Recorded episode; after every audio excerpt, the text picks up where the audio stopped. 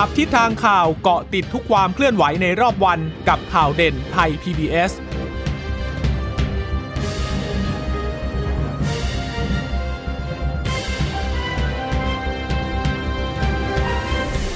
สวัสดีค่ะ สวัสดีค่ะ ต้อนรับคุณผู้ฟังสู่ข่าวเด่นไทย PBS นะคะ เราพบกันเป็นประจำทุกวันจันทร์ถึงศุกร์บ่ายๆ แบบนี้ค่ะ อัปเดตข้อมูลข่าวสารที่เกิดขึ้นในรอบวันนะคะ เช่นเคยกับดิฉันจีราชตาเอี่ยมรัศมี และคุณพึ่งนภาคลองพยาบาลค่ะ ค่ะ คุณผู้ฟังสามารถรับฟังเราได้นะคะ ทุกวันผ่านทางเว็บไซต์ไทย PBS radio com หรือว่าจะฟังผ่านทางแอปพลิเคชันไทย PBS podcast ได้ด้วยนะคะ ก็ฝากสวัสดีคุณผู้ฟังทุกท่านค่ะ ที่รับฟังเรานะคะผ่านทางสถานีวิทยุที่ได้มีการเชื่อมโยงสัญญาณจากทางไทย PBS ไปนะคะ ก็เกาะติดกันได้ทุกวันค่ะ เราก็จะนำข่าวๆความเคลื่อนไหวที่เกิดขึ้นในรอบวันแต่ละวันมาฝากคุณผู้ฟังกันนะคะสำหรับวันนี้นะคะก็คงจะเป็นเรื่องของเออการเมืองนะคะที่เกี่ยวข้องกับเรื่องของการแก้ไขรัฐธรรมนูญเพราะว่าในสัปดาห์หน้านี้แล้วก็จะมีการประชุมรัฐสภาเพื่อพิจารณายติการแก้ไขรัฐธรรมนูญ ซึ่งตอนนี้เนี่ยก็ชัดเจนแล้วนะคะ ก็จะมี 7 ฉบับ ซึ่งก็จะรวมถึงไอรอด้วยนะคะค่ะที่จะเข้าสู่ที่ประชุมให้พิจารณากันค่ะ ค่ะ ก็กระบวนการเนี่ยก็คงเป็นไปตามที่มีการประเมินเอาไว้ก่อนหน้านี้นะคะ นั่นก็คืออวันที่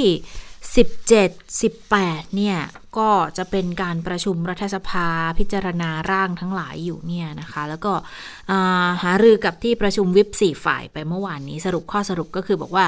ยติแก้รัฐธรรมนูญ 17 เนี่ย ประชุมเรียงวาระตามลำดับปกติเลยค่ะ แล้วก็จะมีวาระที่กรรมธิการของทั้งสองฝ่ายพิจารณาเสร็จแล้ว ส่วนขั้นตอนในการลงมติรับหรือไม่รับหลักการแก้ไขรัฐธรรมนูญ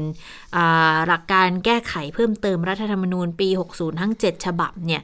ตามรัฐธรรมนูญกำหนดเอาไว้แล้วนะคะ ว่าจะต้องได้รับความเห็นชอบด้วยเสียงวุฒิสมาชิก 1 ใน 3 หรือว่าขั้นต่ำก็คือ 84 เสียงนั่นเอง ดังนั้นเพื่อให้เกิดความรวดเร็วค่ะ ทางเจ้าหน้าที่รัฐสภาก็จะดูในขั้นตอนนับคะแนนด้วยการกำหนดสิทธิพิเศษ เพื่อให้เห็นว่าจำนวนของสมาชิกวุฒิเนี่ยมีเท่าไหร่ เพราะถ้าเกิดนับรวมกันหมดเดี๋ยวจะนับยาก ถ้าจะนับทั้งกว่า 700 คนเนี่ย กว่าจะแยกคะแนน สสสว เดี๋ยวอาจจะมีปัญหาก็เลยพยายามทำให้พิเศษ เดี๋ยวก็ต้องดูกันแล้วว่าพิเศษเนี่ยจะพิเศษยังไงนะคะ ฟังเสียงของคุณชวนกันค่ะ เพื่อความรวดเร็วทางฝ่าย เจ้าที่สภาเขาก็จะดูเพื่อมีมีสีพิเศษ ให้เห็นว่าจำนวนของวุฒิสมาชิกเนี่ยมีจำนวนเท่าไหร่ ถ้ามันปนกันไปหมดเนี่ยมันก็จะนับยากมันก็พยายามทำให้มันเร็ว โดยการกำหนดสีที่ของวุฒิสมาชิกขึ้นมา คืออย่างนี้มันสมมติเราไปนับทั้งหมดเนี่ย เจ็ดร้อยกว่าคนเนี่ยนะปนกันหมดเนี่ย มันก็จะแยกออกมาว่าเป็นของวุฒิสมาชิกกี่คนเดี๋ยวมีปัญหาเขาก็เลยพยายามทำให้พิเศษ เพื่อเห็นว่าวุฒิสมาชิกเนี่ยมีเท่าไหร่ โดยเห็นชัดเจนจากสีที่ต่างกันแต่นี่เอ่ไม่ไม่ได้มีอะไรพิเศษหรอกครับ เป็นเรื่องของการทำให้เกิดความสะดวกรวดเร็วในการนับคะแนนเวลาเเพราะเมื่อลงคะแนนแล้วเนี่ย เจ้าที่ก็จะต้องมารวมคะแนนอีกทีหนึ่งแต่ใช้เวลา โอเคถามความคืบหน้าในการบรรจุเอ่อวาระยติของท่านไพบูลย์นะคะว่าถึงไหนแล้วคะท่านเอ่อเมื่อวานนี้ถามที่ประชุมร่วมกันเนี่ยนะครับ ว่าต้องการให้ประชุมไปตามปกติไหมถ้าประชุมไปตามปกติ เราก็ต้องบรรจุระเบียบวาระตามเรื่องที่เข้ามาตามลำดับครับ เช่นเรื่องที่กรรมาธิการพิจารณาเสร็จแล้ว เนี่ยมันมีอยู่ที่ กรรมธิการของการประชุมร่วมของสองสภาเนี่ยมีเรื่องที่พิจารณาเสร็จแล้วอยู่ครับ ถ้าเป็นอย่างนั้นเนี่ยก็จะไล่ไปตามลำดับนะแต่ว่าเนื่องจากที่ประชุมที่ประชุมเห็นร่วมกันทั้งหมดว่า ขอเอาเฉพาะเรื่องรัฐนูนเพราะนั้นก็เลยถามย้ำกันว่าถ้างั้นก็บรรจุเฉพาะเรื่องที่กรรมธิการพิจารณาเสร็จแล้วกับเรื่องของร่างรัฐนูญของฉบับประชาชนสองเรื่องเข้าไป นั่นก็เป็นการลงมติ แล้วก็สรุปเป็นสีพิเศษ ไม่ใช่สิทธิพิเศษนะคะ ขออภัยคุณผู้ฟังด้วยนะคะ ก็เพื่อให้เกิดความรวดเร็วนะคะ เพราะว่าอย่างคราวที่แล้วเองก็โอ้โหใช้เวลานานเหมือนกันนะอืมกว่าที่จะนับเสร็จคือคราวที่แล้วนี่รู้สึกหนึ่งคนแล้วก็ทีเดียวรวดทั้งหกหกยติเลยใช่ไหมคะอืมครั้งที่แล้วที่ครั้ยังงที่ไม่ได้มีแล้วของไอรอใช่ไหมใช่ใช่หนึ่งคนลุกขึ้นมาแล้วก็ยติหนึ่งออืม เอายังไงสองเอายังไงสามเอายังไง คราวนี้เจ็ดยติก็เลยต้องใช้เวลาอืมอาจจะใช้เวลากลัวว่าจะใช้เวลานาน ซึ่งเบื้องต้นเนี่ยคุณชวนบอกแล้วนะ น่าจะไม่ต่ำกว่า 4 ชั่วโมงค่ะนะแล้วในครั้งที่แล้วเนี่ยเอ่อ คุณชวนก็บอกเอาไว้เหมือนกันนะคะตอนที่มีการประชุมรับประการวาระที่ 1 แต่ว่าสุดท้ายแล้วเนี่ยก็ไม่ได้มีการลงมตินะแต่ว่าให้ตั้งคณะกรรมการศึกษาก่อนรับหลักการ คุณชวนยังบอกเลยว่าโอ้ผมอุตส่าห์ไปซ้อมขานซ้อมขานชื่อซ้อมขานชื่อไม่ได้มาแล้วนะคะใช้เพราะว่าต้องใช้เวลานานอยู่เหมือนกันทีเดียวนะคะ ทีนี้มาคุณวิษณุเครืองามบ้าง รองนายกรัฐมนตรีพูดถึงเรื่องนี้อย่างไรนะคะ กับกรณีที่สสสวเนี่ยจะยื่นให้ตีความการตั้งสสรนะคะ เรื่องนี้รองนายกวิษณุบอกว่าพูดยากนะ เพราะว่าค่ะร่างรัฐธรรมนูญแก้ไขเนี่ยเอ่อเพราะว่าร่างแก้ไขรัฐธรรมนูญเนี่ยเป็นของสสไม่ใช่ของรัฐบาล หากสสและสวสงสัย จะยื่นตีความนั้นก็พูดในหลักการก็คือ อย่าให้ทำให้กระบวนการนั้นมันสะดุดก็แล้วกัน แต่ว่าเท่าที่ดูเนี่ย ก็ไม่สะดุดนะก็ทำไป เพราะเขาถือว่าถ้าไม่ทำตอนนี้ ในอนาคตก็ต้องมีการยื่นนะคะอาจจะสายเกินแก้หรือเปล่านะคะ ทีนี้รองนายกก็บอกว่าเขาอาจจะมีเจตนาดีก็ได้ เพราะว่าไม่วันใดวันหนึ่งเนี่ยมันก็ต้องส่งอยู่แล้ว ไปฟังเสียงของรองนายกวิษณุกันค่ะ ผมพยายามคิดถึงระยะเวลาแล้วเนี่ยถ้าวันที่สิบเจ็ดสิบแปดโหวตกันในวาระที่หนึ่งซึ่งมันก็ต้องโหวตอยู่แล้วนะครับ เมื่อโหวตเสร็จเรียบร้อยแล้ว สมมติว่าผ่าน มันก็จะต้องตั้งคณะกรรมการ ซึ่งก็อาจจะใช้เวลาเป็นเดือน ก็ในระหว่างหนึ่งเดือนนั้น ถ้าหากว่าเกิดเขาส่งสารรัฐมนูญได้สำเร็จ ผมไม่รู้ว่าสำเร็จหรือไม่ เรื่องมันก็ไปอยู่ในสารรัฐธรรมนูญ เมื่อใช้เวลาประมาณเกือบหนึ่งเดือนสำเร็จก็คือเสร็จสภา ร่างรัฐธรรมนูญเสร็จวาระสองต้องทิ้งไว้สิบห้าวัน จึงจะมาโหวตวาระสามซึ่งก็คงเป็นเดือนธันวา จังหวะนั้นอะของสารรัฐธรรมนูญก็น่าจะจะเสร็จเรียบร้อยได้ แล้วก็พอถ้าศาลออกมาบอกว่า ไม่ขัดไม่มีอะไรเดือดร้อนไม่มีอะไรกระทบ มันก็หมดเรื่องมันก็เดินหน้าไปแต่ว่า มันก็ยังไม่ไปออกเสียงประชามติ ต้องรอพรบประชามติออกมาใช้บังคับเสียก่อน ซึ่งผมคาดว่านนท์น่ะไปประมาณเดือนกุมภาเนี่ยก่อนจะประกาศใช้พรบประชามติได้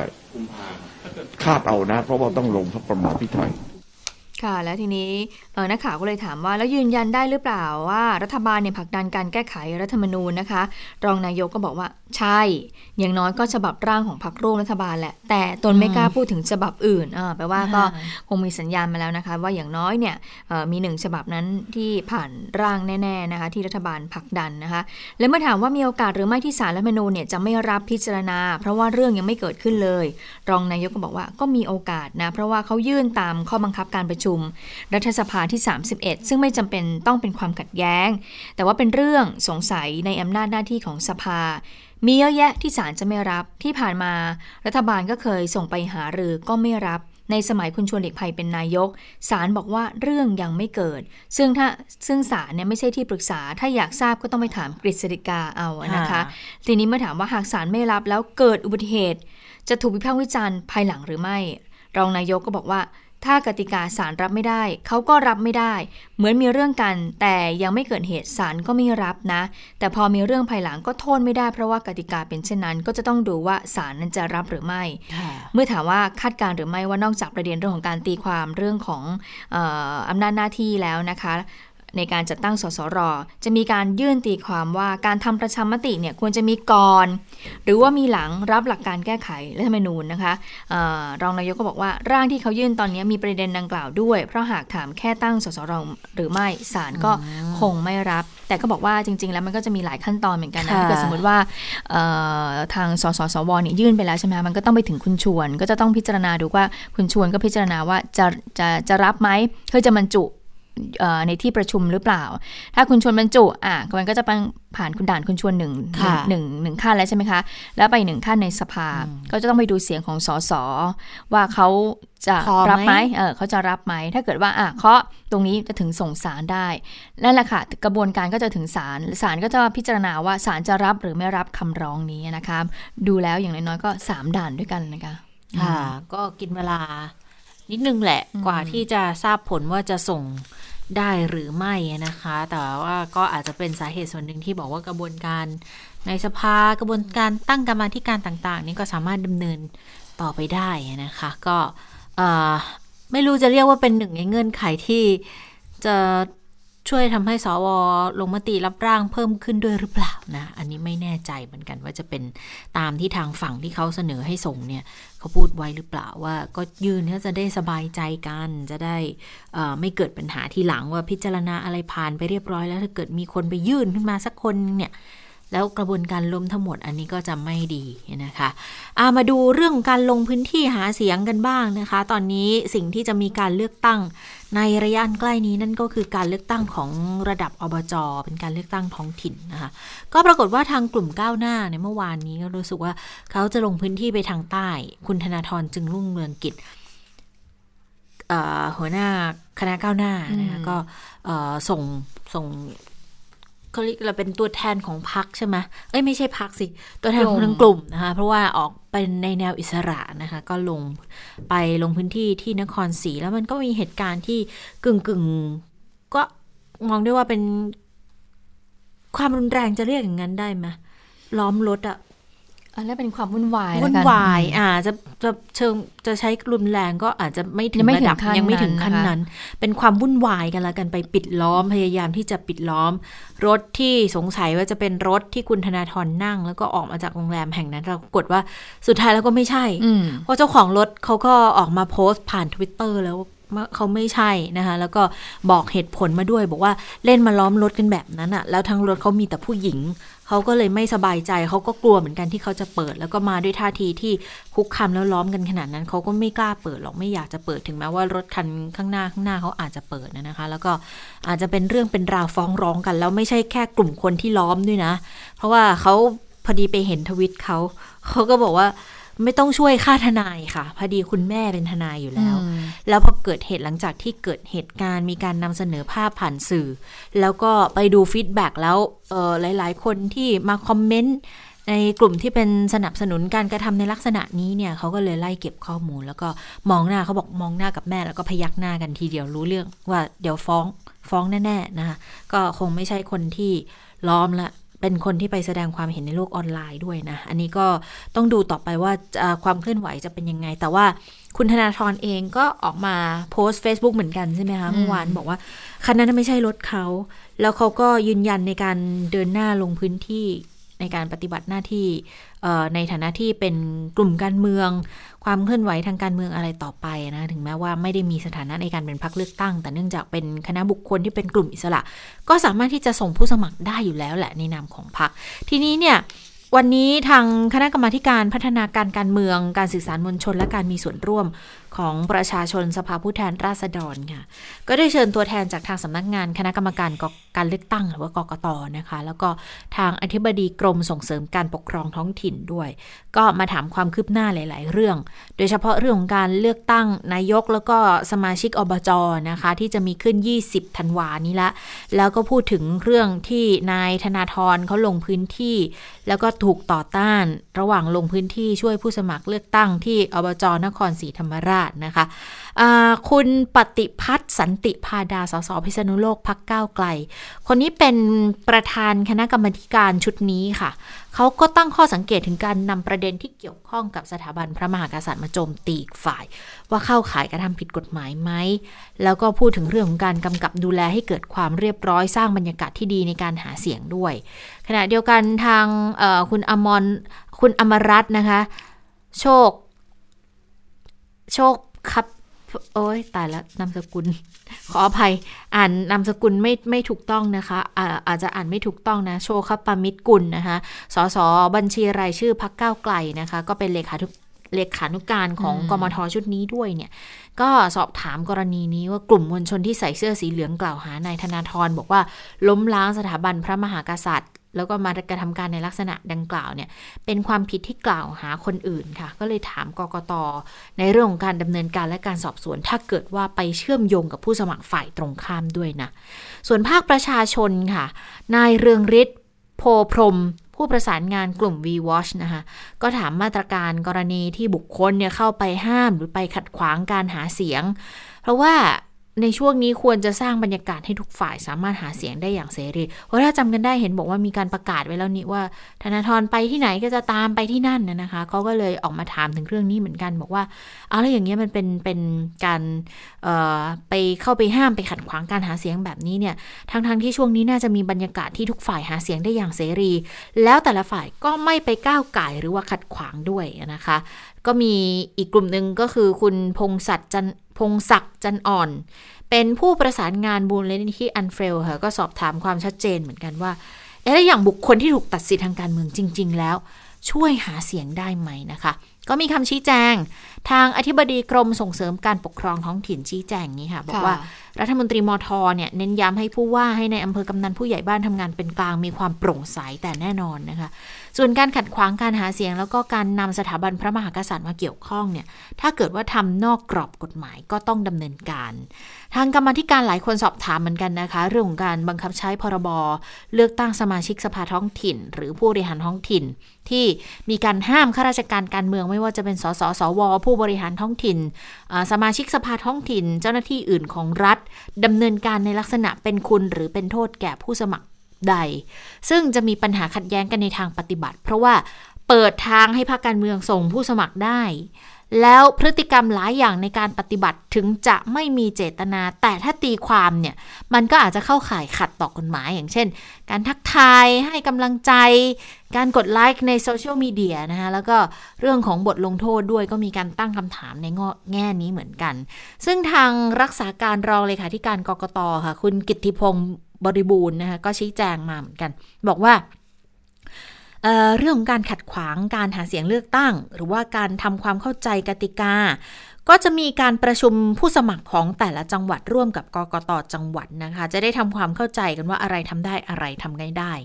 ส่วนการชี้แจงผ่านเว็บไซต์ของกกตเนี่ยรายละเอียดเยอะก็ยอมรับว่ากฎหมายกำหนดเข้มงวด แต่ว่าการจะพิจารณากระทำผิด ก็ลงลึกรายละเอียดว่าเจตนาใช้ตำแหน่งหน้าที่ด้วยไหม เบื้องต้นเนี่ยกฎหมายไม่ได้ระบุโทษไว้นะคะ แต่ว่าให้ระงับยับยั้งการกระทำที่เกิดขึ้น ทีนี้ก็มีการชี้แจงความคืบหน้าในการเลือกตั้งอบจแล้วก็สมาชิกอบจด้วย 8,000 กว่าคน 8,000 กว่าตำแหน่งนะ ก็บอกว่าเดี๋ยวพรุ่งนี้ค่ะจะมีการประกาศรายละเอียดประกาศรายชื่อแล้ว ขั้นตอนตอนนี้เนี่ยดำเนินไปตามกรอบเวลาที่กำหนดไว้อย่างเคร่งครัด ก็จะประกาศ ผู้มีสิทธิ์เลือกตั้งวันที่ 24 พฤศจิกายนนี้ แล้วก็ประกาศกำหนดหน่วยเลือกตั้ง บัญชีรายชื่อผู้มีสิทธิ์ต้องแจ้งต่อเจ้าบ้านให้แล้วเสร็จในวันที่ 4 ส่วนการสังเกตการการเลือกตั้ง เบื้องต้นยังไม่มีกฎหมายรองรับนะคะคะให้องค์กรไปร่วมสังเกตการได้ แต่ว่าถ้าดำเนินการในฐานะประชาชนเนี่ยทำได้ แต่เข้าบริเวณพื้นที่เลือกตั้งไม่ได้นะ ก็คือไปสอดส่องจากที่ไกล ๆ อาจจะทำได้นะส่วนกรณีที่มีการไปจะมีผู้ไปร้องบอกว่าคณะก้าวหน้าเนี่ยดูแล้วเนี่ยดำเนินการคล้ายๆ กับพรรคการเมืองเลยเนี่ยผิดกฎหมายหรือเปล่านะคะ เรื่องนี้ก็มีคนไปถามรองนายกวิษณุเหมือนกันนะคะรองนายกก็บอกว่าถ้าตกกถ้ากกตเนี่ยนะคะ กังวลเรื่องนี้ก็ให้เขาไปจัดการเอง ซึ่งก็ไม่แน่ใจว่ากกตเนี่ยกังวลจริงหรือไม่ กกตฝ่ายเดียวเท่านั้นที่มีสิทธิ์ตัดสินในเรื่องนี้ คนอื่นเนี่ยไม่มีสิทธิ์ไปกลางกติกาแล้วก็ออกมาพูด ส่วนที่มีคนไปยื่นร้องเรียน กรณีของคณะก้าวหน้าก็เป็นเรื่องของกกตพิจารณานะคะะและทีนี้เมื่อถามว่าการดำเนินการในฐานะกลุ่มการเมืองกับพรรคการเมืองเนี่ยมีความ ก้ากึ่งกันหรือเปล่าคะ รองนายกก็บอกว่าก็ยอมรับว่ามีความก้ากึ่งกัน ไม่ว่าจะเป็นการเคลื่อนไหวแบบปัจเจกบุคคล แบบกลุ่มหรือว่าพรรคการเมือง ทั้งหมดเนี่ยมีความก้ากึ่งกัน อย่างไรก็ตามอย่าไปคิดเป็นเรื่องของกลุ่มหรืออะไร เพราะเมื่อกกตบอกว่า พักการเมืองสามารถส่งผู้สมัครได้ พักนั้นก็สามารถช่วยคนของเขาหาเสียงได้ก็ไม่แปลกอะไร เพียงแต่ยกเว้นว่าข้าราชการการเมืองและสมาชิกสภา ห้ามไปหาเสียงเลือกตั้งท้องถิ่น เขาแค่ห้ามคนไม่ได้ห้ามพักอืมและทีนี้บางฝ่ายก็ยังมีข้อสงสัยว่าอ้าวแล้วกรณีที่พ่อเนี่ยเป็นสสแล้วลูกเนี่ยไปลงสมัครรับเลือกตั้งท้องถิ่น พ่อไปช่วยหาเสียงให้ลูกได้หรือเปล่า ได้ไหมคะคุณชะตาว่า ก็ถ้าพ่อเป็นสสก็ไม่น่าจะได้นะตำแหน่งทางการเมือง อืมค่ะรองนายกก็บอกว่า ตอนลูกไปสอบไม่เห็นพ่อต้องไปช่วยลูกสอบเลย ชัดเจนไหมชัดเจนช่วยลูกเข้าห้องสอบไม่ได้แน่ๆนะคำตอบเนี่ยก็คือคำตอบเดียวกับคุณชะตาแหละทีนี้ว่าอันนี้อาจจะชัดเจนขึ้นมาหน่อยก็คือว่าตอนที่ลูกเนี่ยไปกา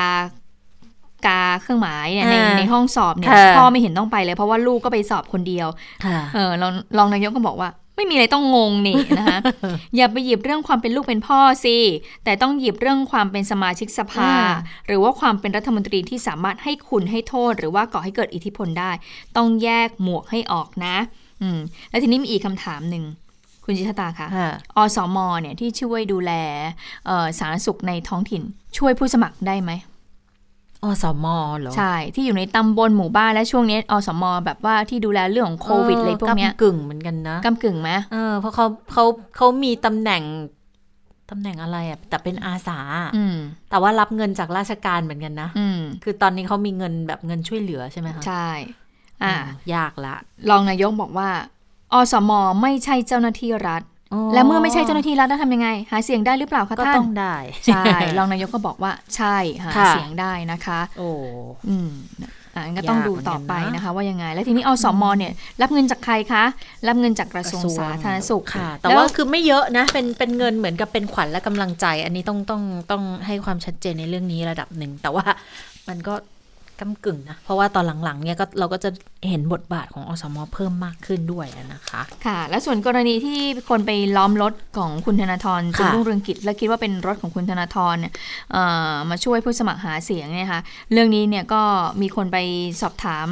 เอ่อทางบิ๊กป้อมเหมือนกันนะคะเอ่อพลเอกประวิตยวงษ์สุวรรณรองนายกรัฐมนตรีนะคะบิ๊กป้อมไม่ตอบ บิ๊กป้อมไม่ได้พูดอะไรนะคะค่ะเออแล้วทีนี้วันนี้บิ๊กป้อมอะเขาประชุมเรื่องของการแก้ไขปัญหาของขบวนการประชาชนเพื่อสังคมที่เป็นธรรมหรือว่า P-MOVE นะคะ แล้วเอ่อบิ๊กป้อมก็บอกว่าอะให้คุณสุพรอัธวงศ์เนี่ยเป็นคนที่ชี้แจงผลการประชุมเรื่องนี้กันละกันนะคะอืม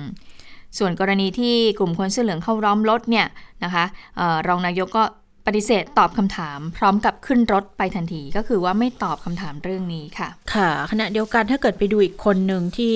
ได้รับการสอบถามเรื่องนี้เหมือนกันนะคุณอนุชานาคาสายนะคะ รัฐมนตรีประจำสำนักนายกรัฐมนตรีแล้วก็อืมน่าจะเป็นในฐานะที่เป็นรองเลขาธิการเป็นเลขาธิการของพรรคพลังประชารัฐด้วยนะคะก็ให้สัมภาษณ์เรื่องนี้ บอกกรณีที่มีคนเนี่ยใส่เสื้อเหลืองแล้วไปล้อมรถ เพื่อไปค้นหาไปขับไล่ในายธนาธรจึงรุ่งเรืองกิจประธานคณะก้าวหน้าตอนที่ลงพื้นที่ช่วยหาเสียงนายกอบจที่นครศรีธรรมราชเนี่ยนะคะ ก็คิดว่าแต่ละท้องถิ่นมีหลายฝ่ายหลายกลุ่มที่อยู่รวมกันค่ะ หลายกลุ่มก็ไม่ได้คิดเห็นไปในแนวแนวทางเดียวกันนะ แต่ว่าการบริหารเรื่องความคิดควรจะเป็นไปตามระบอบประชาธิปไตย ที่เรียกร้องก็คือปัญหาแตกแยกทางความคิดเนี่ยไม่อยากจะให้ลุกลามบานปลายค่ะ อยากจะให้แก้ปัญหากันอย่างถูกต้อง หากเป็นการเมืองใหญ่ก็ต้องแก้กันในสภา ท้องถิ่นก็ต้องไปบริหารจัดการกันในท้องถิ่น แต่ละท้องที่แต่ละจังหวัดที่จะต้องบริหารจัดการความแตกแยกแตกต่างให้ได้ส่วนกรณีคุณธนาธรเนี่ย คุณอนุชามองว่าไม่น่าจะลุกลามค่ะ แล้วก็คิดว่ามันเป็นการเรื่องของการเมืองใหญ่ คงไม่ใช่เรื่องของท้องถิ่น ความแตกแยกทางความคิดบางครั้งดูแล้วสุดโต่ง แต่ละฝั่งที่ต่างคนต่างความคิดของตัวเองเนี่ย ก็สิ่งที่เป็นกังวล โดยเฉพาะปัญหาความคิดที่สุดขั้วเกินไป อันนี้เป็นเรื่องที่จะต้องประนีประนอมและหาข้อยุตินะคะ ฟังเสียงของคุณอนุชากันค่ะ ผมคงคิดว่ามันคงไม่ไม่ไม่ไม่ลุกลามคงคงผมคิดคงคิดว่าเป็นเป็นประเด็นการเมืองใหญ่แล้วผมว่าคิดว่าคงไม่ใช่เรื่องท้องถิ่นนะครับนะครับ ผมคิดว่าคงไม่ใช่เรื่องท้องถิ่น ผมคิดว่าเป็นคงคงเป็นเรื่องของความแตกแยกทางความคิดที่อ่าบางครั้งเนี่ยอาจจะสุดโต่งไปในในในลักษณะของฝั่งอ่าแต่ละฝั่งนะครับ ผมคิดว่าต่างคนต่างคิดต่างคนต่างมีความคิดเป็นเป็นเป็นเป็นของตัวเองก็ผมอย่างที่ผมได้กล่าวเรียนไว้ตั้งแต่ต้นสิ่งที่ผม กลัวปัญหาที่เกิดขึ้นก็คือกลัวปัญหาเรื่องของความแตกแยกของความคิดที่บางทีเนี่ยมันสุดขั้วเกินไป หรือสิ่งที่บางครั้งเนี่ยสังคมฝั่งหนึ่งรับได้ สังคมอีกฝั่งหนึ่งรับไม่ได้เนี่ยตรงนี้มันเป็นเรื่องสำคัญที่เราต้องหาวิธีปณีประนอมเพื่อที่จะให้มันสู่ข้อยุติในสังคมไทยของเราผมไม่อยากเห็นพี่น้องประชาชนเกิดความแตกแยกกันอย่างเช่นนี้การกำชับตัวต่อในพื้นที่ให้ดู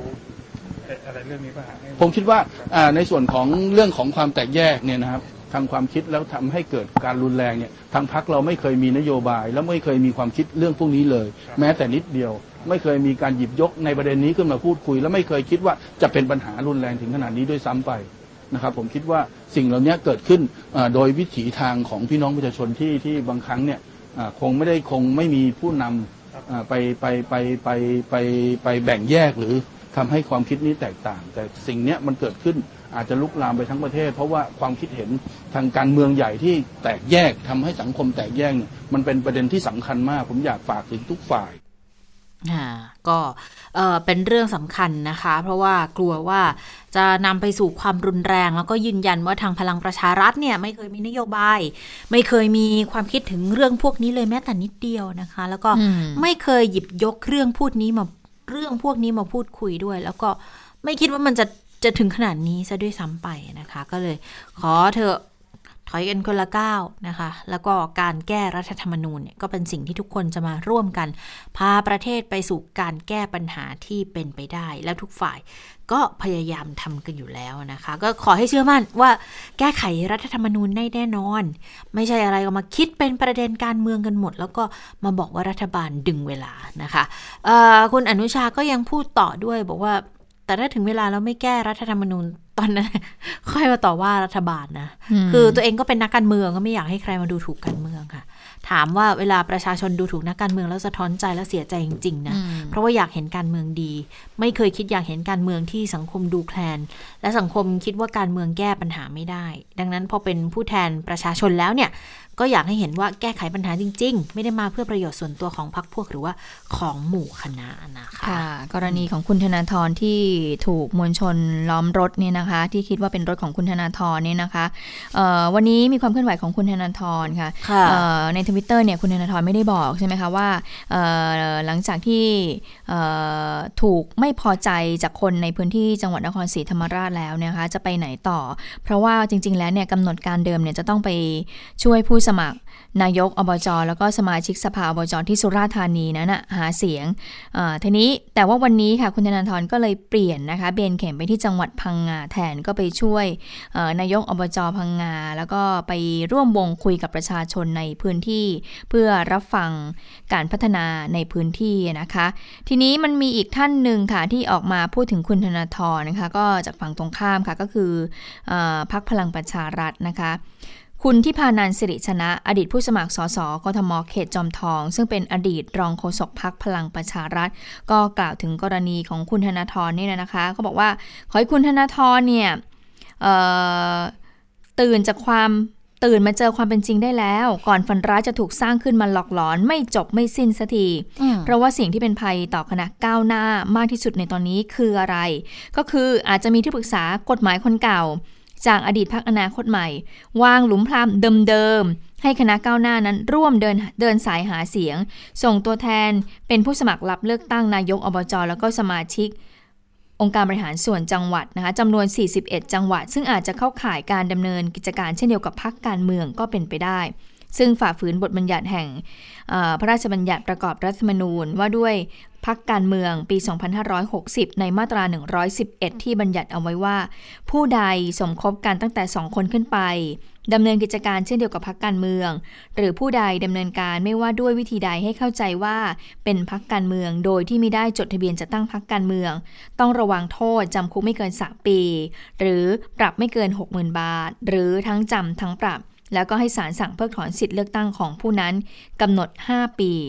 คุณที่พานันก็เลยบอกว่า งั้นอยากฝากฝากถามถึงอยากฝากไปถึงคุณธนาธรนะ สิ่งที่เป็นภัยต่อพวกเรามากที่สุดเนี่ยไม่ใช่สิ่งที่เราจะเจอเมื่อลืมตาตื่นขึ้นมา แต่ก็คือเราเจอฝันร้ายที่ในนั้นเนี่ยมีคนคิดล้มชาติ ศาสนา และพระมหากษัตริย์ค่ะค่ะอืม ก็คุณทิพนันก็บอกว่าก็ระวังหลุมพรางเดินเดินๆหลุมพรางเดิมๆนะ เพราะว่าจำได้ไหมเรื่องของเออยุบพักอนาคตใหม่ค่ะที่ผ่านมาเรื่องของการเอ่อกู้ยืมเงินของพักอนาคตใหม่อีกนะคะก็เป็นเรื่องของข้อกฎหมายทั้งนั้นเลยนะมาคราวนี้อีกเนี่ยก็ต้องระวังเหมือนกันการที่คุณธนาธรคุณปิยบุตรคุณเอ่อคุณช่อนะคะไปช่วยผู้สมัครของคณะก้าวหน้าเนี่ยหาเสียงเนี่ยมันดูแล้วเนี่ยมันคล้ายๆกับ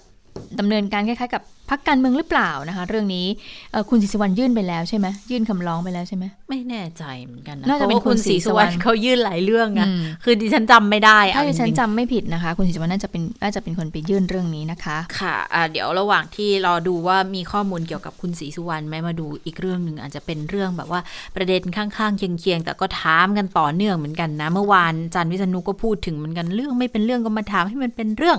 ก็คือกรณีที่คอรมอเนี่ยตั้งคุณอ่าธนพรศรีวิราชนะคะพัญญาของคุณธรรมนัทนะคะ ที่มานั่งตำแหน่งข้าราชการการเมืองเนี่ยนะคะ ก็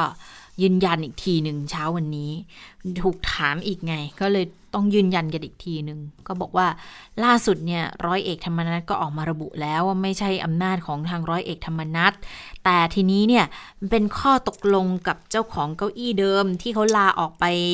หาเสียงช่วยทีมงานนักการเมืองท้องถิ่น ก็บอกว่าก็ก็เห็นแค่สื่อแหละที่วิพากษ์วิจารณ์เรื่องนี้ จริง ๆ ไม่ทราบเลยว่า ชื่อที่เข้ามาในวาระของคอรมอเนี่ยเป็นชื่อของพัญญาของร้อยเอกธรรมนัฐเพราะว่านามสกุลก็ไม่ได้สะดุดไง แล้วก็ไม่มีเห็นไม่เห็นใครพูดอะไรด้วย ผู้สื่อข่าวก็เลยถามต่อบอกว่าอะแล้วมันตกทอดตำแหน่งจากคนเก่าไปให้อีกคนอย่างนี้ได้เหรอคะ อาจารย์วิษณุก็บอกว่าเราไม่พูดอย่างนั้นนะ เพราะว่าคนแต่งตั้งคือนายกค่ะ โคต้านี่เป็นของนายก อย่างโคต้าผู้ช่วยรัฐมนตรีอ่าโคต้าตำแหน่งประจำสำนักนายกรัฐมนตรี อันนี้เป็นอำนาจของนายกในการแต่งตั้งทั้งนั้นเลย การเสนอกันมาก็คงจะมีแต่ว่าให้หรือไม่ให้ก็แล้วแต่ว่าเป็นดุลพินิษของนายกรัฐมนตรีโดยเฉพาะ โอ้ทีนี้ก็เลยไม่รู้เลยว่าพออาจารย์วิษณุยืนยันมาอย่างนี้สองรอบแล้วจะมีใครไปสอบถามนายกรัฐมนตรีเกี่ยวกับเรื่องนี้ด้วยหรือไม่นะคะ แต่ว่าถ้าไปดูคนที่ถูกจับจ้องว่าเป็นต้นเรื่องเป็นคนเสนอชื่อมาหรือเปล่านะอย่างทางของอร้อยเอกธรรมนัฐนะคะ วันนี้ก็พอดีว่าที่ที่รองนายกรัฐมนตรีเป็นประธานประชุมแก้ปัญหาขบวนการประชาชนเพื่อสังคมที่เป็นธรรมหรือ P-Move เนี่ยนะก็มีร้อยเอกธรรมนัฐ ธรรมนัฐพรมเผ่าอยู่ด้วยไง ผู้สื่อข่าวก็เลยไปสอบถามร้อยเอกธรรมนัฐถึงกรณีที่มีการแต่งตั้งนางสาวธนพรศรีวิราช หรือว่าคุณจุ๊บจิ๊บเนี่ยนะคะ เป็นข้าราชการการเมืองตำแหน่งก็นั่งประจำสำนักเลขาธิการนายกรัฐมนตรี ปรากฏร้อยเอกธรรมนัฐสีหน้าเรียบเฉยค่ะแล้วก็ไม่ตอบคำถามนี้ด้วยนะคะ ทีนี้พอหลังประชุมเสร็จค่ะ ทางพลเอกประวิทย์ก็มอบหมายให้ร้อยเอกธรรมนัฐเนี่ยนั่งคุยกับทางกลุ่ม P-Move ต่อ แต่ปรากฏว่าคุยยังไม่ทันเสร็จเลย ร้อยเอกธรรมนัฐก็ออกจากห้องไปก่อนในเวลาบ่ายายโมงสินาที ก็หลบออกทางประตูทางออกด้านอื่นของสำนักงานปลัดสำนักนายกรัฐมนตรีนะคะ ค่ะ แล้วเมื่อสักครู่ดิฉันตรวจสอบข้อมูลแล้วนะคะเอ่อเมื่อสามวันก่อนคุณศรีสุวรรณจันยานั้นไปยื่นต่อกกตเรียบร้อยแล้วค่ะอืมนะคะก็ไปยื่นว่าเอ่อทางคณะก้าวหน้าที่ดำเนินการนั้นน่ะเอ่ออยู่ในขณะนี้เนี่ยที่ส่งค่ะผู้สมัครลงเลือกตั้งเอ่อและที่ไปช่วยผู้สมัครนั้นหาเสียงเนี่ยมันเข้าข่ายเอ่อที่จะผิดมาตรา 111 หรือเปล่าอะนะคะอะทีนี้มีความเคลื่อนไหวของคุณดี้นิติพงษ์หอหน้าคค่ะค่ะ วันนี้นะคะคุณดี้นิติพงษ์หอนหน้าก็คือว่าเป็นนักแต่งเพลงชื่อดัง แล้วแต่ว่าหลังๆ ก็จะออกมาแสดงความคิดเห็นทางการเมืองค่อนข้างบ่อยอยู่เหมือนกันนะคะ วันนี้คุณดี้นิติพงษ์เนี่ยก็เดินทางไปพร้อมกับทีมงานศูนย์ช่วยเหลือด้านกฎหมาย ผู้ถูกล่วงละเมิดทางสังคมออนไลน์นะคะ ก็แจ้งความดำเนินคดีกับผู้ใช้สื่อสังคมออนไลน์ หลายรายค่ะ ที่เข้าไปตอบคำถามในการโพสต์ Facebook ของคุณ ดี้นะคะทำให้เสื่อมเสียคุณดี้ก็เลยวันนี้มาฟ้องนะคะในข้อหาหมิ่นประมาทด้วยการโฆษณา แล้วก็ความผิดตามพรบคอมพิวเตอร์ ไปฟังเสียงของคุณดี้นิติพงศ์กันค่ะค่ะ มาแจ้งความในเรื่องของการถูกลิดรอนสิทธิส่วนตัวเอ่อทาง Facebook ข้อคอมเมนต์ส่วนใหญ่เป็นเรื่องอะไรยังไงคะข้อคอมเมนต์จริงๆแล้วเอ่ออยากจะบอกงี้ว่า มันมีเหตุแบบนี้เกิดขึ้นเยอะ มันมีเหตุแบบนี้เกิดขึ้นเยอะ แล้วก็เชื่อว่ามีหลายคนจำนวนมากที่อยู่ในโซเชียลมีเดียเนี่ยถูกทำร้ายด้วยการด่าทอตำหนิตีเตียนโดยไม่พบหน้ากันมาก่อนโดยไม่รู้จักว่าใครเป็นใครนะแล้วก็รู้สึกว่าทำไปแล้วเหมือนไม่มีความผิด ก็อยากจะบอกว่า อยากให้ท่านทั้งหลายเหล่านั้นที่เป็นที่ตกเป็นคนโดนรังแกแบบนี้นะแล้วก็รู้สึกว่าเออจะไม่มีที่พึ่ง คือคนเราไม่ไม่อยากหรอกขึ้นลงขึ้นศาลมาตำรวจมาโรงพักอะไรพวกนี้เนี่ยทุกคนก็อยากอยู่อย่างสงบอะแต่ทีนี้มันสงบไม่ได้ เพราะว่ามันมีการทำผิดเกิดขึ้นเออพอดีได้รู้จักกับพี่ๆน้องๆอาสาสมัครซึ่ง ตั้งเป็นกลุ่มเป็นศูนย์ ผมจำชื่อชื่อศูนย์ยังไม่ได้เลยชอค่ะสชอย่อมาจาก อ่าศูนย์ช่วยเหลือทางกฎหมายสำหรับคนที่ถูกบูลลี่ทางออนไลน์อ่าครับนะฮะสชอ เฟซบุ๊กนะคะสชอซึ่งเป็นเอ่อทีมที่จัดขึ้นมาอย่างถูกต้อง เป็นเอ่อคนเป็นนิติบุคคลแล้วก็พร้อมที่จะช่วยเหลือพี่ๆน้องๆที่โดนรังแกอืม ก็คือพวกโดนรังแกทางสื่อสังคมออนไลน์ก็คือเหมือนโดนบูลลี่นี่แหละนะคะ ก็เเข้าไปแสดงความคิดเห็นไปในโพสต์ของคุณดีนิติพงษ์หัวหน้า แต่ว่าข้อความบางข้อความเนี่ยจะไปหมิ่นประมาทคุณดีคุณดีก็เลยมาฟ้องในวันนี้นะคะ ซึ่งคุณแน่งน้อยอัศวะกิติกร ซึ่งเป็นทีมงานศูนย์ช่วยเหลือด้านกฎหมาย ผู้ถูกล่วงละเมิดทางสังคมออนไลน์นะคะ ก็บอกว่าการแจ้งความครั้งนี้เนี่ยไม่ใช่ครั้งแรกนะ แต่เป็นครั้งที่ 2 แล้ว รอบแรกเนี่ยก็ได้ฟ้องตรงต่อศาลประมาณ 6 ราย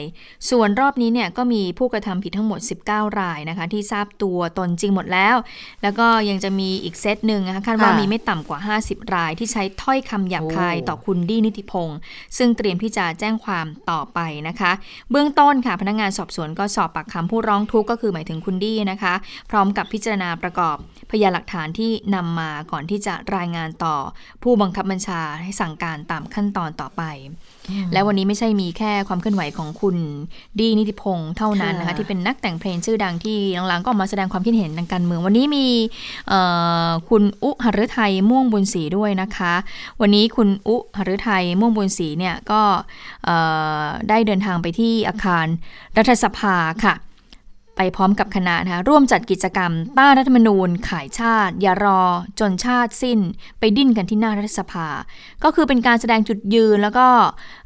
คัดค้านในเรื่องของการแก้ไขรัฐธรรมนูญนะคะ โดยคุณอุหฤทัยก็มองว่าการแก้ไขรัฐธรรมนูญเนี่ยเป็นกระบวนการทำลายชาติ แล้วก็มีการสนับสนุนจากองค์กรต่างชาติ เข้าข่ายเป็นภัยต่อความมั่นคงของประเทศ ที่มุ่งหวังให้ต่างชาติเข้ามาแทรกแซงกิจการภายในของไทย พร้อมกับกล่าวเตือนนักการเมืองที่อยู่เบื้องหลัง เพราะว่าการแก้ไขรัฐธรรมนูญเนี่ยไม่ได้เกี่ยวข้องกับปัญหาปากท้องของประชาชนเลย แต่ว่าเป็นเรื่องประโยชน์ของนักการเมือง ที่ไม่ต้องการให้มีสวมาจากการสรรหา เพราะสวสรรหาไม่สามารถโกงชาติได้ต่างจากสวที่มาจากการเลือกตั้งที่มีการทุจริต แล้วก็นำไปสู่ธุรกิจการเมืองนะคะ อย่างไรสำหรับข้อเรียกร้องในวันนี้นะคะ ที่คุณอุเนี่ยไปยื่นก็คือเออสำหรับข้อเรียกร้องข้อที่ 3 ของคณะราษฎร ในประเด็นเรื่องของการปฏิรูปสถาบัน คุณอุก็พูดถึงประเด็นข้อเรียกร้องของเออกลุ่มราษฎรนะคะ ระบุว่าค่ะไม่สนับสนุนให้มีการแก้ไขหมวดพระมหากษัตริย์ เพราะว่าเป็นศูนย์รวมจิตใจของคนในชาติ เป็นจุดแข็งของคนทั้งประเทศ แล้วก็เป็นการทำลายศรัทธาของคนไทย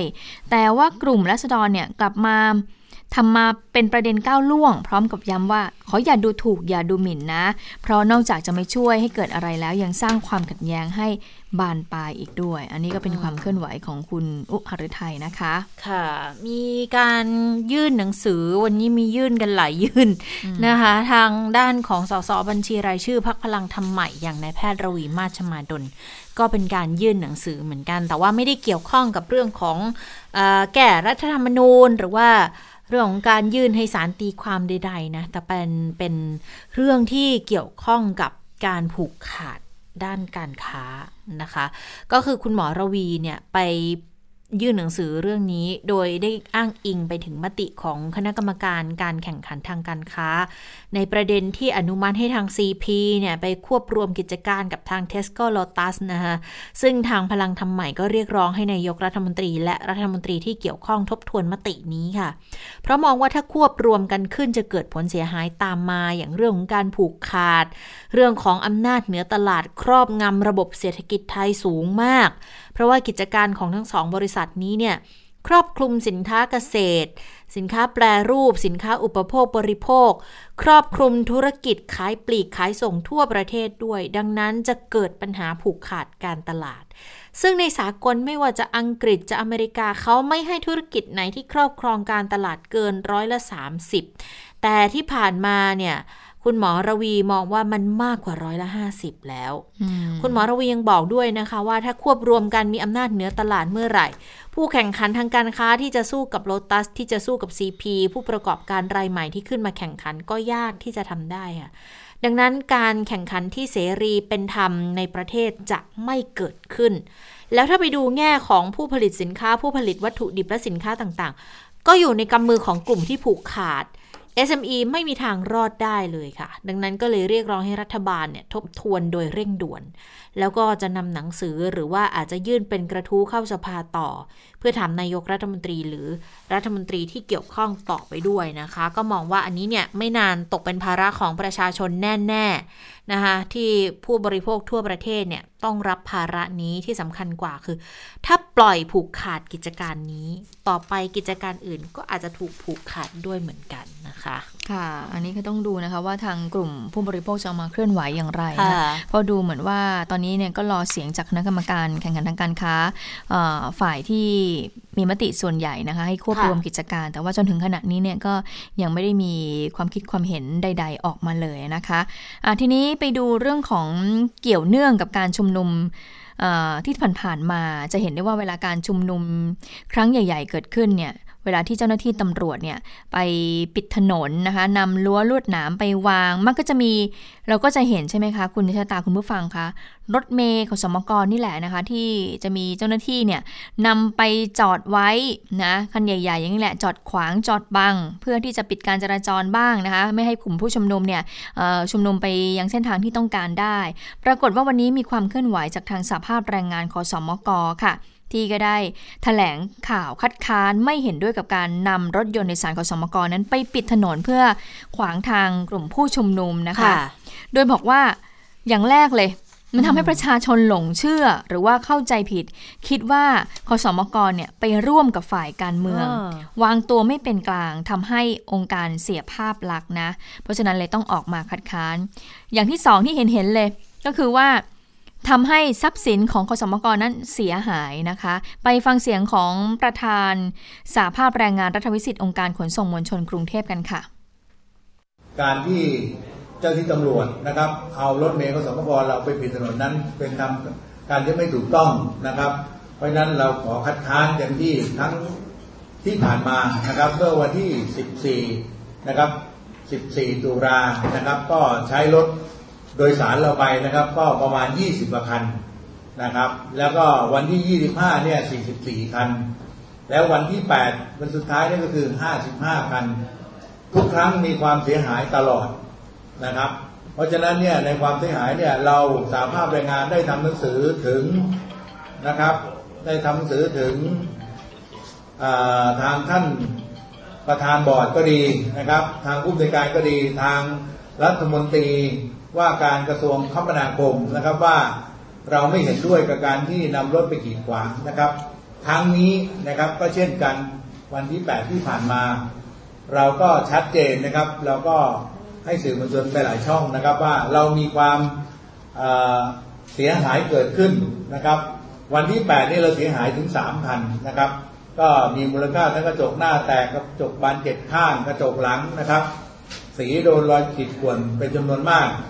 นะครับ ความเสียหายที่เกิดขึ้นยังไม่เท่านั้นนะครับ ก็ต้องเรียนทางสื่อมวลชนและพี่น้องประชาชนนะครับว่า ค่าเหมาซ่อมตอนนี้ที่ณสัญญาปัจจุบันนะครับ ที่เราต้องจ่ายรายวันนะครับ วันละพันสี่ร้อยหนึ่งบาทต่อวันต่อคันนะครับ เพราะฉะนั้นเนี่ยเราก็ต้องจ่ายนะครับ และค่า GPS วันละ 71 บาท เราก็ต้องมีค่าใช้จ่าย ค่าโฆษณาที่เราบอกว่าตอนนี้ยังไม่มาเนี่ย ตอนนี้ไม่รู้ว่าเขาจะหักเราไปเท่าไหร่ เพราะว่ามาโฆษณาข้างรถเราเนี่ยเขาไว้วางใจเราให้ปฏิโฆษณาเพื่อให้พี่น้องประชาชนได้เห็นสินค้าที่เขาโฆษณาเนี่ยตอนนี้ได้นำมาจอดอยู่ตั้งแต่ทั้งวันนะครับยันเที่ยงคืนเนี่ย เพราะงั้นก็เขาก็เสียรายได้นะครับ และสิ่งหนึ่งที่อยากจะเรียนไว้ก็คือ ภาพพจน์องค์การนะที่เสียไปนะครับ อันนี้ประเมินค่าไม่ได้ ค่ะก็คือ เหมือนตำรวจเนี่ยเขาขอความร่วมมือจากทางคสมกไปนะคะในการที่จะนำรถเนี่ยเอ่อไปใช้ แต่ทีนี้ทางสาภาพแรงงานก็มองว่าไปใช้ผิดวัตถุประสงค์นะ และมันการทำให้องค์กรเนี่ยเอ่อมีความเสียหายด้วยนะคะ โดยกรณีรถเมย์ที่ได้รับความเสียหายเนี่ย จากการที่นำไปสกัดผู้ชุมนุมทางสาภาพก็บอกว่าตำรวจจะต้องเป็นผู้ที่จ่ายค่าซ่อมรถเมย์ที่ได้รับความเสียหายนะ ไม่ใช่ว่าค่ะถ้าต้องการให้ซ่อมเนี่ยกสมกเนี่ยจะต้องไปฟ้องผู้ชุมนุมเรียกค่าเสียและเรียกค่าเสียหายเอง มองว่าตำรวจเนี่ยเป็นผู้ที่ขอความร่วมมือมาค่ะเพราะฉะนั้นก็ต้องรับผิดชอบตรงส่วนนี้ด้วยนะคะ และในอนาคตค่ะตำรวจขอความร่วมมือมาอีกกสมกสนับสนุนเอ่อรถเมย์เพื่อไปสกัดผู้ชุมนุมอีกนะคะ ทางสาภาพก็บอกว่าก็จะไปยื่นต่อศาลปกครองกลางเพื่อขอให้คุ้มครอง ไม่ให้นำรถเมย์เนี่ยไปใช้ในกรณีดังกล่าว โดยขณะนี้กำลังพิจารณารวบรวมข้อมูล ว่าสามารถที่จะกระทำการในข้อกฎหมายอย่างไรได้บ้าง ยืนยันนะคะขสมกยืนยันว่ามีความเป็นกลางไม่เข้าข้างฝ่ายใดฝ่ายหนึ่ง และเมื่อเกิดกรณีแบบนี้ขึ้นมา สิ่งสำคัญที่สุดก็คือความปลอดภัยของพนักงานคอสมกที่ปัจจุบันคอสมกก็จะมีความถนัดของเรื่องการให้บริการอยู่แล้วนะคะค่ะแต่ไม่มีความรู้เรื่องการป้องกันตัวเอง หรือวิธีการรับมือเมื่อตกอยู่ในสถานการณ์ที่ต้องเผชิญหน้ากับผู้ชุมนุมทำให้มีความเสี่ยงมากค่ะอืมเขาประเมินค่าเสียโอกาสเดินรถด้วยบอกสามเอ่อ ประมาณ 3 วันเนี่ยเสียรายได้รวมไป 3 6 0 0 0 0 กว่าบาทเลยนะ ก็คือวันที่ 14 ตุลารถ 22 คัน ตีซะว่ารายได้ 66,000 เฉลี่ยคันละ 3,000 วันที่ 25 เอาไป 44 คัน เฉลี่ยรายได้อยู่ประมาณแสนสามหมื่นสองพันแล้ววันที่ 8 เอาไปอีก 55 คัน เฉลี่ยรายได้ประมาณแสนหกหมื่นห้าพันก็ไม่รู้ว่าจะฟ้องแพ่งเรียกร้องค่าเสียหายตรงนี้จากทางตำรวจด้วยหรือไม่นะคะเอาปิดท้ายสั้นๆ วันนี้ประเมินภาพการจ้างงานเนี่ยดูไม่ค่อยดีเท่าไหร่นะคะ วันนี้ทางผู้ว่าการธนาคารแห่งประเทศไทย หรือว่าคุณเศรษฐวุฒิสุทธิวาดนฤพุทธนะคะก็บอกว่าปีนี้เนี่ยเศรษฐกิจไทยจะติดลบร้อยละแปด จากผลกระทบโควิด -19 ถ้าเทียบวิกฤตในอดีตก็ต่างกันมากค่ะ เพราะว่าตอนนี้ที่กระทบคือภาคท่องเที่ยวที่เขาจ้างงานกันถึงร้อยละ20ดูว่าปัญหากระทบหนัก แล้วก็มีหนี้สินครัวเรือนที่สูงก่อนที่โควิดจะมีอยู่แล้วด้วย ก็ยิ่งปรับสูงขึ้นอีกจากเดิมเนี่ยร้อยละ 80 เป็นร้อยละ 84 แล้วนะคะ ส่วนยอดตกงานพูดกันอยู่ที่7 0 0 0 0 0 แต่ยังมีอีกมากที่ไม่สะท้อนข้อมูลที่แท้จริง เพราะมีคนที่ทำงานน้อยกว่า 20 ชั่วโมงต่อสัปดาห์อีกเยอะค่ะ ถ้าเกิดรวมกลุ่มนี้เข้าไปอีก2ล้าน2ล้านคน เท่ากับว่ายอดแรงงานที่ได้รับผลกระทบอาจจะถึงสูงถึง 3 ล้านคนด้วยกันนะคะ แต่ว่า ก็ยังมั่นใจว่ารอบนี้แก้ปัญหาได้ แต่ต้องใช้เวลาและต้องแก้แก้ถูกจุดด้วย เพราะถ้าเกิดแก้แบบเหวี่ยงแหเนี่ยจะไปเกิดผลข้างเคียงที่ไม่ดีด้วยนะคะ กลายเป็นปัญหาเพิ่มเติมมาอีก ก็ต้องแก้ให้ถูกจุดอืมไม่ใช่เอาใจ ไม่ใช่เอาให้ถูกใจ คือ แก้แบบ popular vote อย่างมาตรการทปทที่ที่ออกมาทุกคนก็ช็อกกับเหตุการณ์ที่เกิดขึ้น ช่วงแรกเขาจะเป็นลักษณะปูพรมเหมาเข่ง อย่างพักหนี้ทั่วไป 6 เดือน แล้วมาตรการสิ้นสุด 22 เนี่ยนะคะ ถ้าเกิดจะใช้มาตรการแบบนี้ต่อมองว่าไม่ใช่ถูกต้องละคือถูกใจแต่จะเป็นการซ้ำเติมแก้เป็นปัญหาที่โครงสร้างด้วย ก็เดี๋ยวต้องดูต่อว่าพอเปลี่ยนผู้ว่าการทปทแล้วเนี่ยเขาจะมี วิธีแก้ไขแบบตรงจุดยังไงบ้างนะคะ เพราะว่าช่วงแรกก็ก็จริง ๆ เขาก็มองกันว่าออกแบบนั้นมา คือมันก็ใช้ได้ แต่ว่าพอพ้นระยะสั้นไปแล้วเนี่ยก็ต้องมาคิดกันใหม่ละว่าจะเอายังไงกันต่อ เพราะตอนนั้นก็ค่อนข้างช็อกกันจริง ๆ นะคะ ค่ะ เอาละค่ะ ได้เวลาสถานการณ์ในต่างประเทศนะคะ สวัสดีค่ะคุณสาวรักษ์ค่ะสวัสดีค่ะทั้งสองท่าน สวัสดีคุณผู้ฟังสวัสดีค่ะ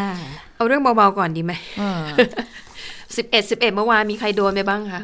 รอดไหมรอดไม่มีตังค์ดิฉันก็รอดค่ะ ดิฉันไม่รอดดิฉันมีตังค์ค่ะดิฉันไปใช้อย่างอื่นอ่าดิฉันรอดตอน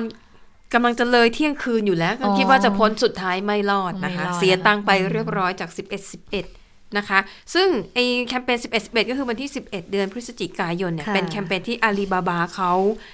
ทำขึ้นมาเป็นเจ้าแรกตั้งแต่ปี 2009 นะคะ สาเหตุที่เป็น 11 11 เนี่ยก็คือเพื่อ ให้มันตรงข้ามกับวันวาเลนไทน์อืมวันวาเลนไทน์นี่คือวันคนมีคู่ใช่ไหมแต่ในจีนเนี่ยมันก็จะเหมือนหลายประเทศแหละที่ว่า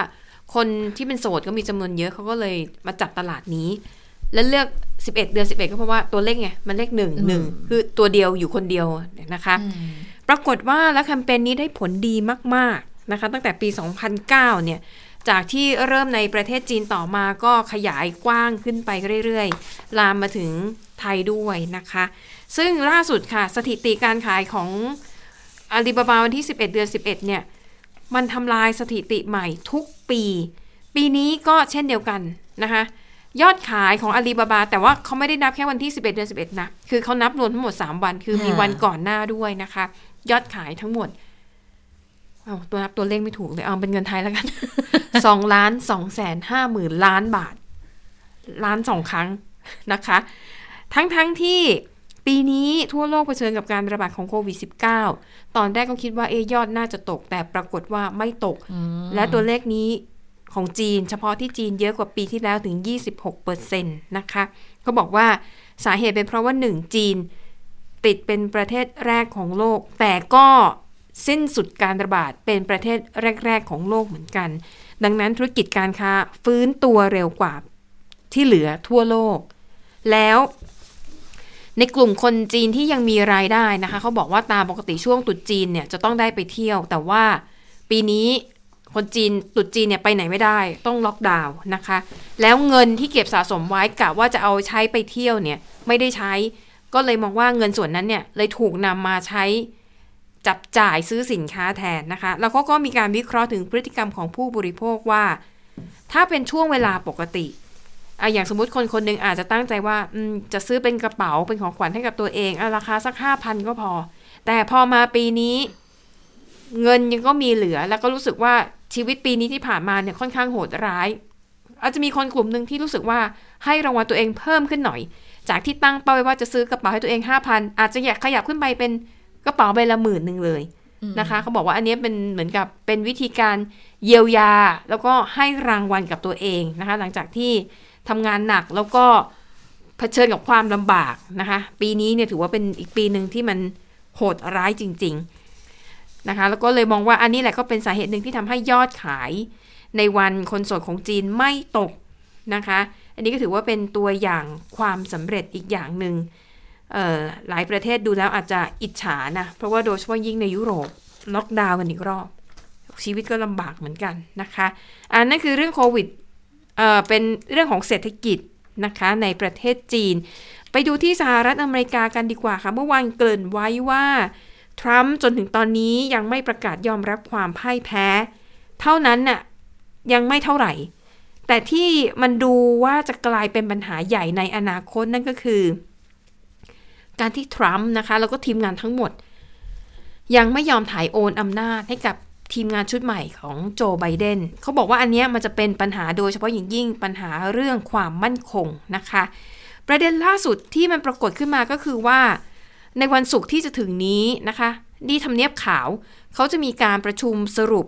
ข่าวกรองประจำวันนะคะแต่ว่าจะก็คือว่าเป็นความลับระดับหนึ่ง ซึ่ง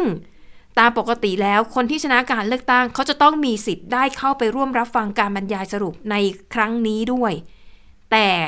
รายงานข่าวบอกว่าจนถึงตอนเนี้ย วันนี้วันพฤหัสเวลาไทยใช่ไหมก็อีกไม่ไม่กี่วันน่ะนะคะ ปรากฏว่าทีมงานของไบเดนยังไม่มีใครที่ได้รับเชิญให้เข้าร่วมการประชุมนี้เลย ซึ่งตอนนี้หลายฝ่ายเริ่มกังวลแล้วว่าเอาก่อนหน้านี้ทรัมป์ก็ได้ไปปลดรัฐมนตรีกลาโหม แถมปลดเจ้าหน้าที่ระดับสูงของกระทรวงออกไปอีกสองสามคน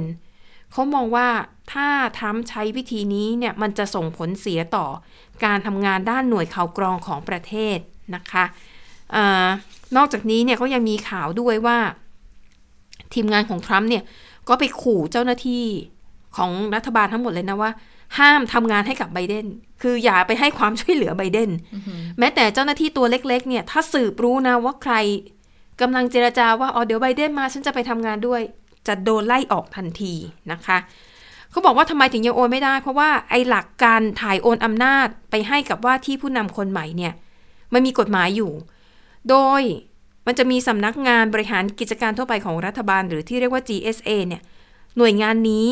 พออของหน่วยงานเนี่ยจะต้องเซ็นรับรอง เพื่ออนุญาตให้เริ่มต้นการถ่ายโอนได้ แต่ประเด็นคือผู้อำนวยการของสำนักงานนี้ ทรัมป์แต่งตั้งขึ้นมาเป็นคนของทรัมป์นะคะสองทีนี้ไปดูว่าอ้าวแล้วทำไมยังไม่ยอมเซ็นทั้งๆที่ผลการเลือกตั้งค่อนข้างจะแน่นอนแล้ว อันนี้มันไม่มีกฎหมายระบุ คือเขาให้อำนาจกับผออของ GSA ตัดสินใจเลยว่าคุณจะเซ็นลงนามอนุมัติเมื่อไหร่ก็ได้ แต่ทีนี้พอมันไม่ได้มีกฎหมายว่า คุณจะต้องรอให้มีการประกาศผลเลือกตั้งคุณจะต้องรอคือไม่มี ดังนั้นอำนาจอยู่ที่ผออของ GSA คนเดียวเท่านั้น แล้วตอนนี้ยังไม่เซ็น ที่เขากังวลก็คือมันเคยเกิดเหตุการณ์ในลักษณะเนี้ยคือปี 2000 ตอนที่จอร์จเอ่อ George W. Bush แข่งกับ Al Gore แล้วผลมันค่ะแต่ปีนั้นน่ะต้องยอมรับมันสูสีกันจริง ๆ คือคะแนนห่างกันแค่หลักร้อย มันเลยทำให้ปีนั้นเนี่ยกว่าที่จะรอการนับคะแนนกว่าที่จะรอศาลตัดสินน่ะการถ่ายโอนอำนาจมันล่าช้ามาก และถ้าจำได้นะปี 2001 เกิดเหตุวินาศกรรม World Trade Center เขามองว่าการส่งผ่านอำนาจล่าช้า เป็นปัจจัยหนึ่งที่ทำให้สหรัฐไม่สามารถตั้งรับกับภัยก่อการร้ายอันนั้นได้ เห็นไหมค่ะว่ามันเรื่องใหญ่ยิ่งกว่า ศักดิ์ศรีของความไม่ยอมแพ้ของทรัมป์ค่ะอืมอืมทั้งหมดก็คือข่าวเด่นไทย PBS วันนี้ค่ะ เราทั้ง 3 คนลาไปก่อน สวัสดีค่ะ สวัสดีค่ะ สวัสดีค่ะ